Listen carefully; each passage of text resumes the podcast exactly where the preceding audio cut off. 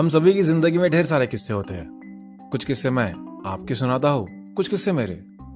Hello, सलाम, नमस्ते, दुआ, खैरियत, कैसे आप सभी लोग? I just hope that you are doing well आज आप सुन रहे हैं महेश खन्ना स्टोरीज में मेरी कहानी, मामू की मौत पार्ट वन पुराने लोगों से सुना था कि अगर झूठ दाल में नमक के बराबर बोला जाए तो कोई गुनाह नहीं होता।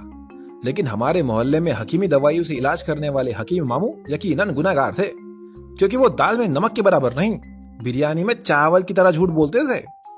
घर के बाहरी हिस्से में अपना एक छोटा सा हकीमी दवाखाना चलाते थे। उस कमरे के सारी अलमारियों में दवाइयों की शीशी, बोतलें रखी होती।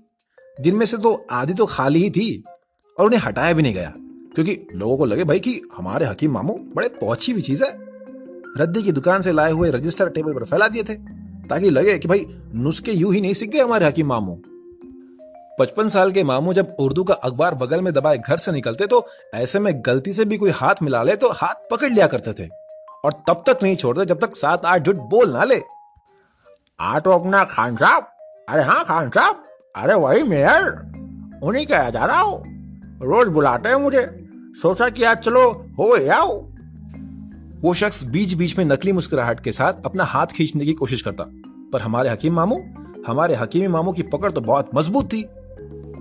एक उनका कंपाउंडर था, जिसका नाम था छब्बन, जो बाहर स्टूल डाले बैठा रहता और जब कोई पेशेंट आता तो उसे कम से कम आधा घंटा बाहर ही इंतज़ार कराता और बोलता कि हकीम मामू अंदर मरीज़ देख रहे हैं मरीज़ हाँ ठीक है?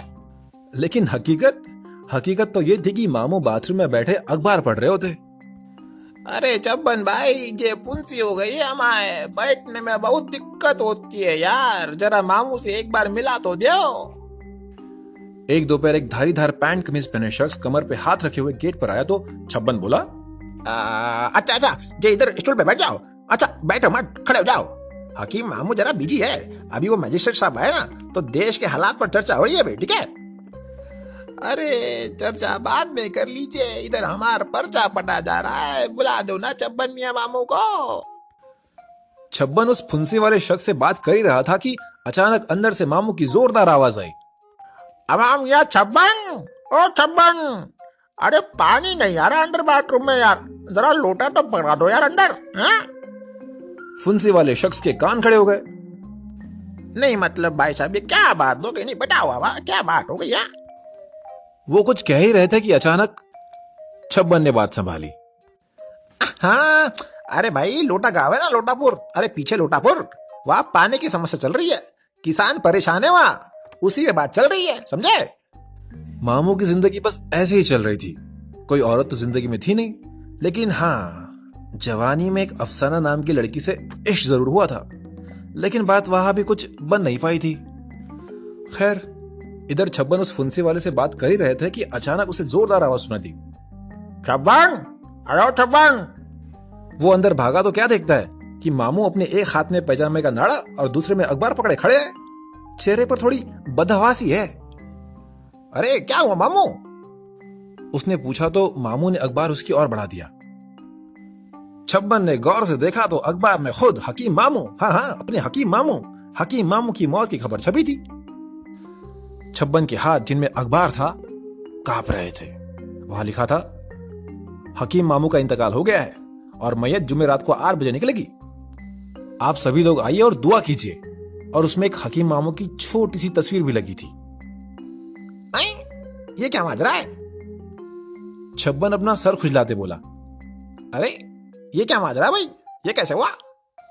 मामू ने अपना नाड़ा बांधते हुए कहा अरे भाई यही तो हमारे समझ में नहीं आ रहा है। और ये फ़ोटो? ये फ़ोटो उनके पास कैसे पहुँच गई यार हाँ? मामू हमारी पूंजी देख लो जरा हम बैठ नहीं पा रहे। तभी छब्बन फुसफुसा कर बोला अरे हाँ मामू, बाहर एक मुर्गा इंतज़ार कर रहा है। पहले उसको देख लीजिए जरा, है? मामू ने सर नाम में हिलाया और बोले, भाई, आज सबसे पहले तो हम इस अखबार के दफ्तर जाएँगे और शिकायत करेंगे। माफीनामा लेंगे उनसे, तभी कुछ होगा आगे। अरे, कोई मज़ाक है? हम यहाँ सामने खड़े हैं और इन लोगों ने कह दिया कि हम मर गए। शहर में तो हंगामा मच जाएगा भाई, हैं? मामू ने सर पर टोपी पहनते हुए कहा, जूते पहने और बाहर चले गए। अरे मामू, ये फुलसी हो गई हमारे। देख लो एक बार। चेक्स वाली शर्ट पैंट पहने इंतज़ार कर रहा बाहर, वो शख्स बोला तो मामू उसकी तरफ़ बिना देखते हुए ये कहते हुए निकल गए कि हाँ बैठो बैठो। अच्छा बैठो मत, खड़े रहो। आते हम थोड़ी देर में बाहर ठीक है? सर पर टोपी और पैरों में जूते और हाँ बगल में अखबार दबाए हकीम मामू अखबार के दफ्तर की ओर चले निकले। हमेशा की तरह चाय की दुकान पर कोई चार लोग दिखते तो नज़र मिलते ही बिना उनके सलाम के अपना जवाब दे दिया करते। अरे वालेकुम अस्सलाम भाई। चारों को लगता कि उन्हीं में से किसी ने सलाम किया होगा। फिर सभी बाद में सलाम कर देते। बस यही अदा थी हमारे मामों की। अखबार के ऑफ़िस जाते हुए रास्ते में उन्हें एक भीड़ दिखाई दी। एक घर के आगे सफ़ेद शामिया लगा था। किसी का इंतकाल हो गया था वहाँ। आस पास अड़ोस पड़ोस के लोग गमजदा आगों से एक दूसरे से बात कर रहे थे।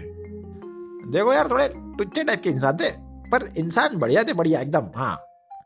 एक शख्स बोला तो दूसरा बोला अरे सोना आदमी था सोना। चप्पल चोरी के मामले में पीटा ज़रूर गया था लेकिन पलट कर किसी को जवाब नहीं दिया। इतनी शराफत थी इस इंसान की। इतना सोना था इंसान समझे? बहुत सोना टाइप का। तीसरा आदमी बोला अरे हीरा आदमी था हीरा। शराब पीकर नाली में गिरता था पर मजाल है कि एक बार भी किसी मदद मांगी हो। खुद नाली से निकल कर घर जाता था। बहुत खुददार इंसान था। सेल्फ रिस्पेक्ट टाइप हीरा आदमी था हीरा हाँ। आदमी जैसा भी हो मरने के बाद अमर हो ही जाता है।